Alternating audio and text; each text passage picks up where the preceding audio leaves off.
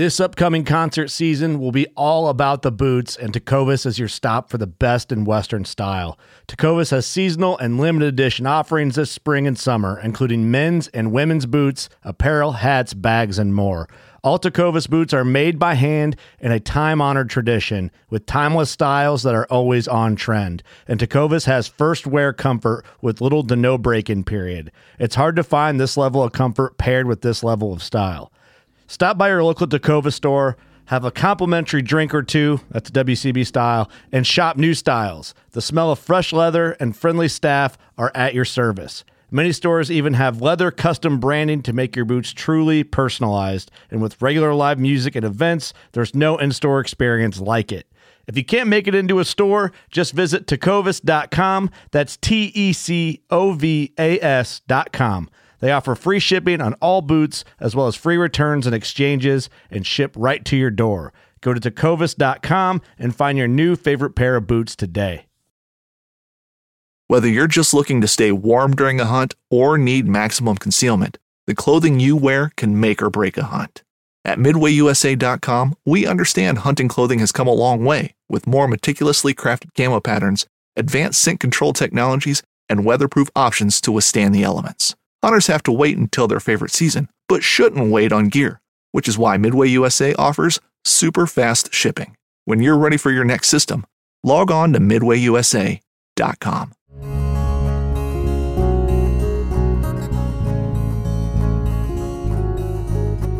Welcome to the Casting Across Fly Fishing Podcast.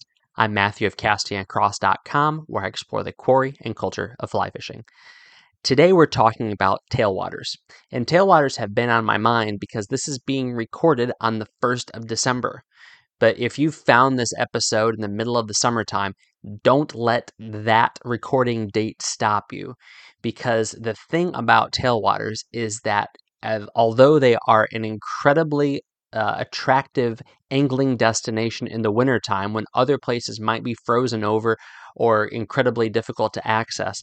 They are also consistently good fisheries 12 months out of the year. And so, for the very same reasons that they are so attractive to anglers and for trout in the middle of the winter, they are also attractive to anglers in the summertime. So, this is a topic that has uh, calendar wide uh, application and implications. And this is one of those topics, too, that we are only going to scratch the surface.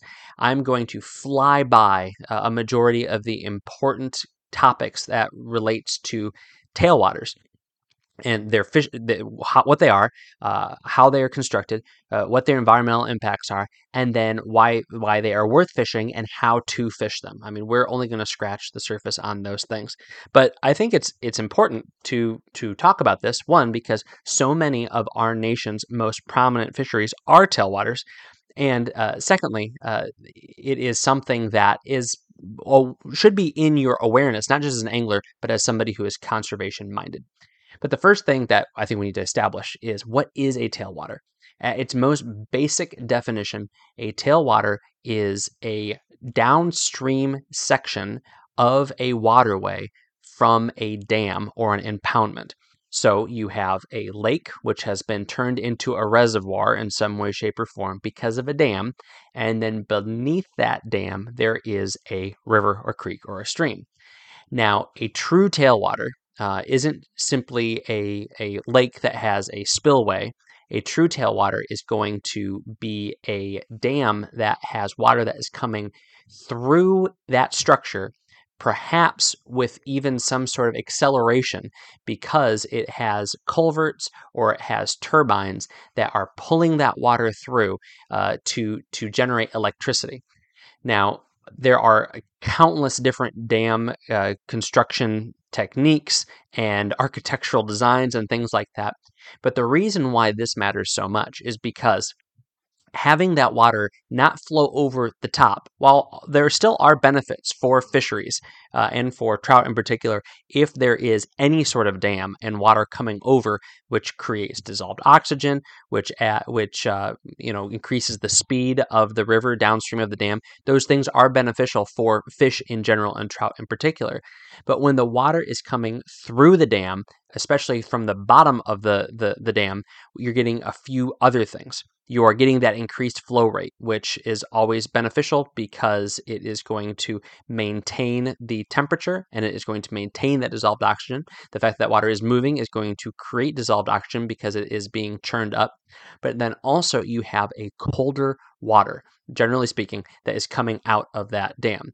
Now, in the summertime, that's incredibly important because now you have cold water where you would otherwise have warm water. So, say you have a 50 foot deep lake, that water that is down at the bottom of that lake, even in a southern state, even in incredibly warm months of the year, is going to be in that 55 to 65 degree temperature. That's just as a ballpark range. Now, th- that you can just imagine that as that is extrapolated out to hundreds and hundreds of foot deep reservoirs, like you have kind of in the Tennessee Valley region and all the uh, dams that the TVA has has managed. But what you're going to get then is a cold, fast, dissolved oxygen rich um, and actually nutrient rich too water that is being pushed through uh, the these turbines and and is going to be coming out into that tailwater so those are the precise conditions that trout desire to survive and to thrive. Now, there are drawbacks, but generally speaking, that is why these fisheries matter so much. That's why these fisheries are an important part of the angling landscape in our country and fly fishing culture. Because where you didn't have trout or you had meager trout resources, now you have significant trout fishing resources. And you only have to look as far as some of the larger rivers out out west. Um, you think of a river like the San Juan River, you think of the Colorado River, you think of the Arkansas tailwaters, the the white and the little red. You think of up in the Catskills, you have the East Branch and the West Branch of the Delaware, um, and and countless other rivers across the country that are impoundment based tailwaters. In fact, my very first trout, the very first trout I caught, it was on a spinning rod and it was probably on power bait, but it was below the Little Red Rivers Dam uh, in Arkansas. Uh, it was a small rainbow trout, and uh, but it was my very first trout I caught on a spinning rod, and uh, it, it, was a very you know profound thing in the fact in the, the fact that I was introduced to this river and I came back only a few months later, fly rod in hand, uh, waded out there and was casting to uh, to rainbows and to browns and to brook trout uh, with midges uh, in the Arkansas summertime. Now, as you can probably ascertain, uh, trout aren't supposed to be in large rivers in Arkansas, particularly in the summertime, but that is the benefit of tailwaters. So, this is the condition that a, a tailwater provides for fishing. Now, there are certainly a, a, couple of things that need to be you know talked about when it comes to fishing these these these uh, water bodies. Uh, the first one is that the flow rates can be variable. Uh, if they are being managed for hydroelectricity, particularly these larger uh, rivers, uh, then there is going to be a variability of flow rate. So the way that you fish it on one day is not necessarily the way that you're going to fish it the next day. The way you fish it in the morning is not going to be the way that you fish it in the afternoon. So on the macro level, while there is significant consistency as to what fishing looks like in a tailwater from month to month, on a day to day level, there's going to be a lot of inconsistency. Now, there may be certain patterns and certain times of the year where the energy usage is something that the Army Corps of Engineers or whoever else is managing that dam is able to anticipate. Uh, they're going to have more flows in the morning, later flows in the afternoon.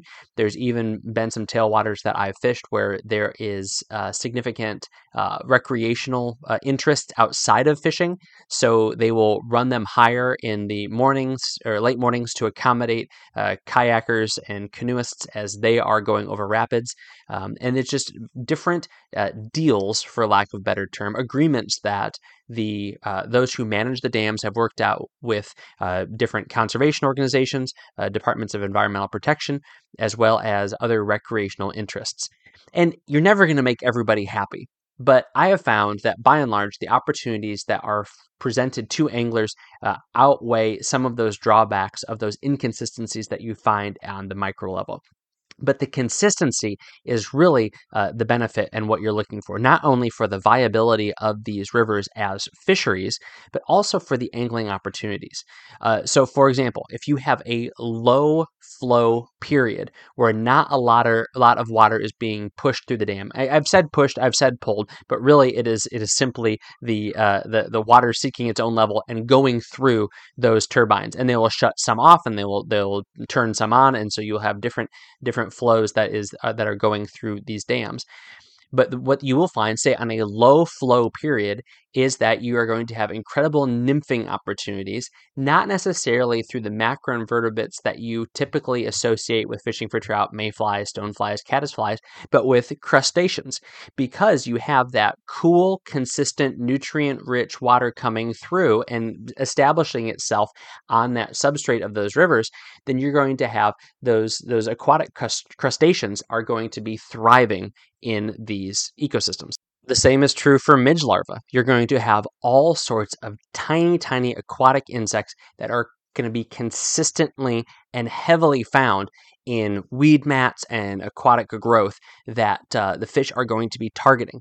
In fact, some of the largest fish that have been caught in some of these premier tailwaters have been on tiny, tiny little flies. Now, the inverse is true also, where on periods of high flows, you can consistently target fish using streamers because these fish are used to this. It's not like they shut down and turn off when there are periods of high flows because it might happen at a particular time of day or routinely over the course of a week or a month. Of course, every stream is going to be different. Uh, every every river system is going to do different things, but generally speaking, you, you can kind of have that that two tiered approach where you know that your first impulse uh, when the water is low is to nymph, and your first impulse when the water is high is to throw streamers. And you might say oh, that's kind of how I fish uh, everywhere all the time.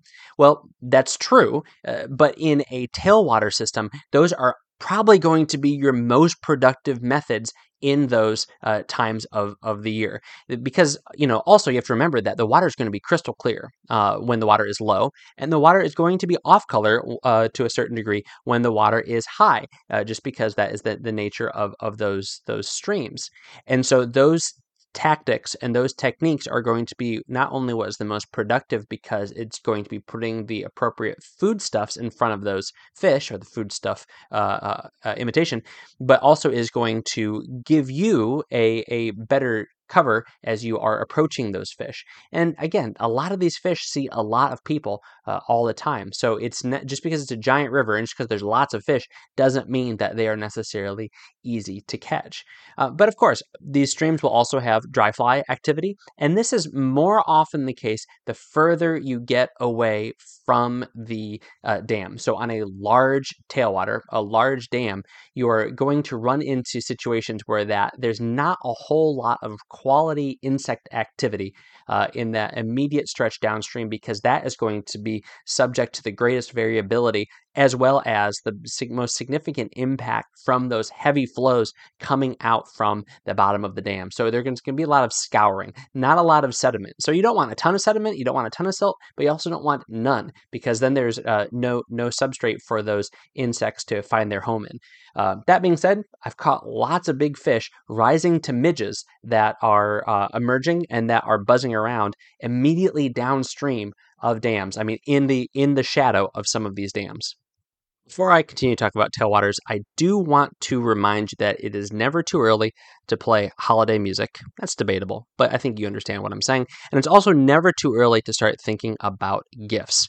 Whether it's for yourself, for a friend, for a significant other, you can make this season be jolly with Manscaped.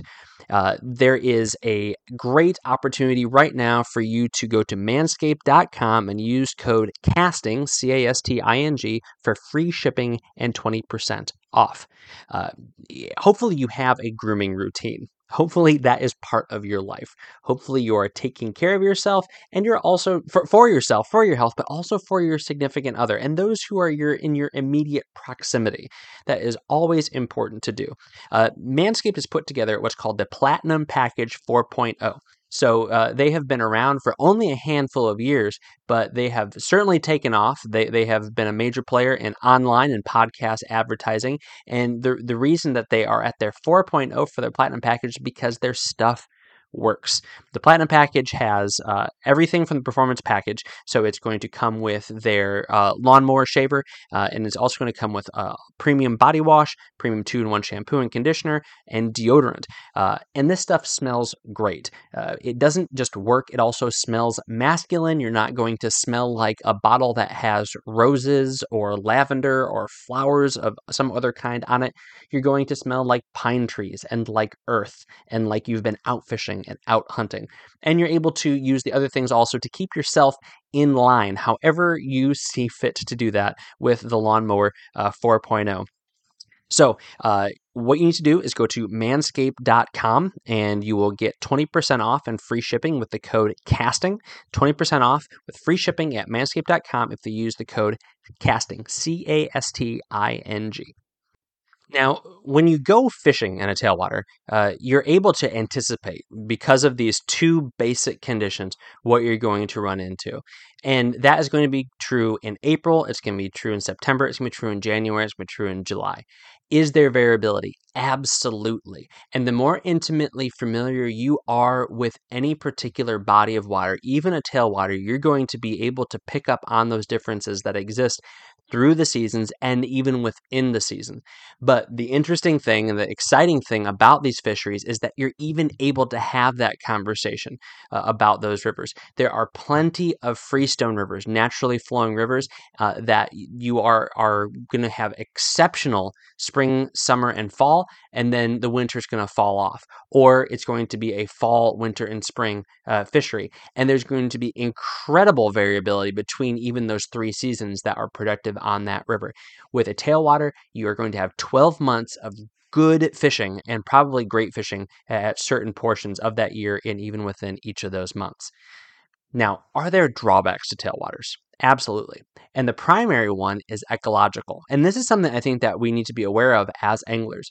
One of the primary movements that has been happening over the last maybe 20 or 40 years is the removal of dams and the reason for that is is myriad and and uh, one of them has to do with the fact that the uh, mechanisms utilized to harness the hydroelectricity uh, are outdated and there are more effective ways of generating electricity.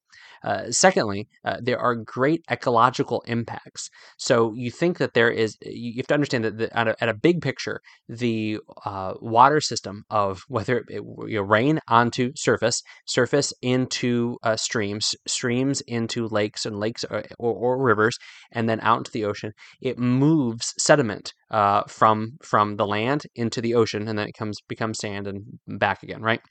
Well, if you have an impoundment, all of that uh, that that sediment is going to build up behind those dams, and it's going to create silt, and it's going to create mud, and it's going to create a environment that is not conducive to a lot of things thriving. And so there are problems on that end, so the upstream end of the dam, and so you have to have dredging, and you have to have um, other other things in place to keep those environments from really falling apart. And then on the downstream side, you have a significant impact on what's happening beneath that dam. The one that is most obvious from a, a just a eyeball perspective is that it creates an impassable barrier for moving fish. Now, these might be fish that simply move from one spot to another within a river, or it could be a fish like a steelhead or a salmon, or even like an alewife or something like that, a sturgeon, that is trying to get from the ocean up to its natal grounds to spawn. That dam is now a, a prohibitive uh, location on that water body. And they are probably not able to spawn directly beneath that dam, uh, not only because of the, the, the, the, increased flows that are there, but because it's even under ideal circumstances, they weren't going to spawn on that main branch of that river anyway, because it is going to, the water is going to be too fast and it's not going to have the right kind of substrate. And so that is a significant problem that if, if you've been paying any attention to what's been happening in environmental issues, particularly related to cold water resources, that's been such a significant talking point over the last few generations. But beyond that, the creation of dam created uh, significant alterations to ecosystems. So uh, there's a, an interesting study that uh, it's all over the internet, but uh, at the Beaver Dam on the Ozark River down in Arkansas.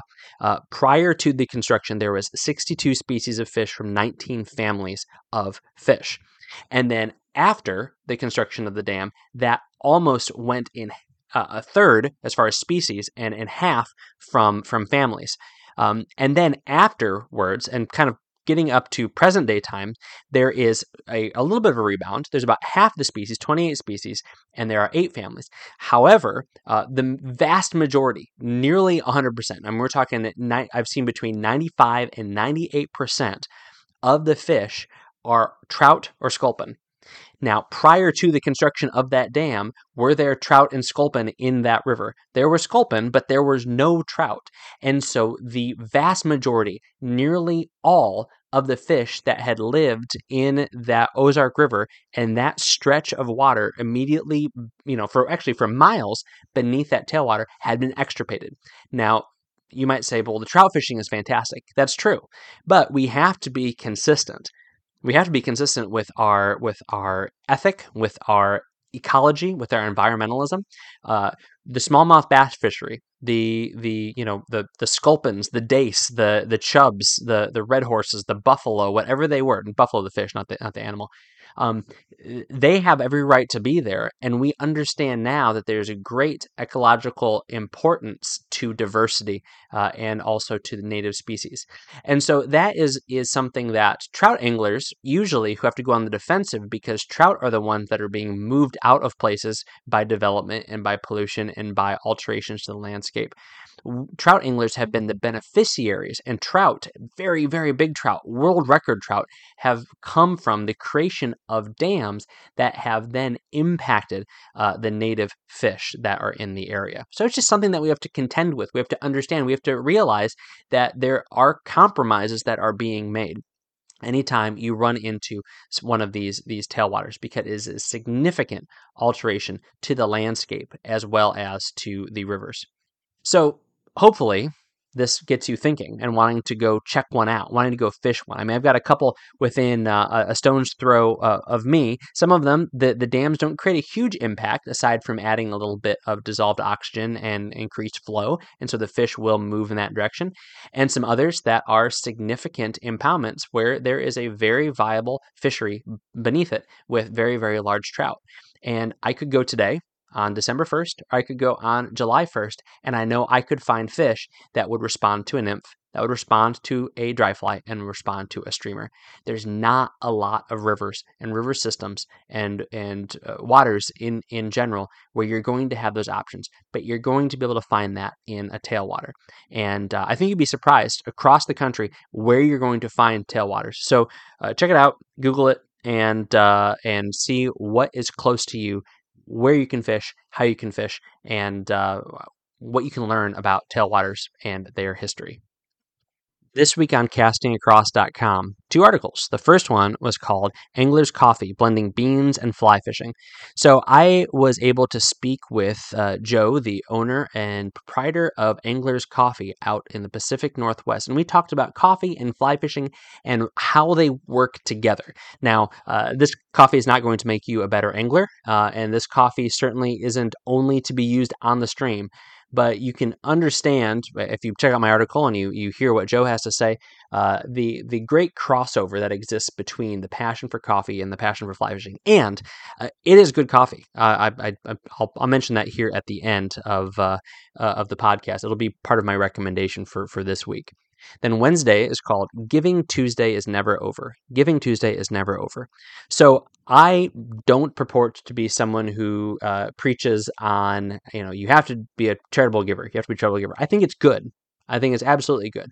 Uh, I certainly am not going to virtue signal, uh, nor am I going to shame anyone for not doing it. Um, but if you choose to give, uh, and you want to utilize uh, a, a time of the year where it could be beneficial for your taxes, or when there may be initiatives like Giving Tuesday where your contributions may be multiplied, uh, then I have four great organizations that are not only uh, environmental cold water conservation uh, and uh, and uh, sport fish conservation minded, but they are also about investing in young people and teaching them in the way that they should go when it comes to being conservationists as well as anglers. So check that article out. It's called "Giving Tuesday is Never Over." Four great organizations that are worth your time. This week's recommendation on the podcast, as I alluded to earlier, is Angler's Coffee, but it's one particular product from Angler's Coffee.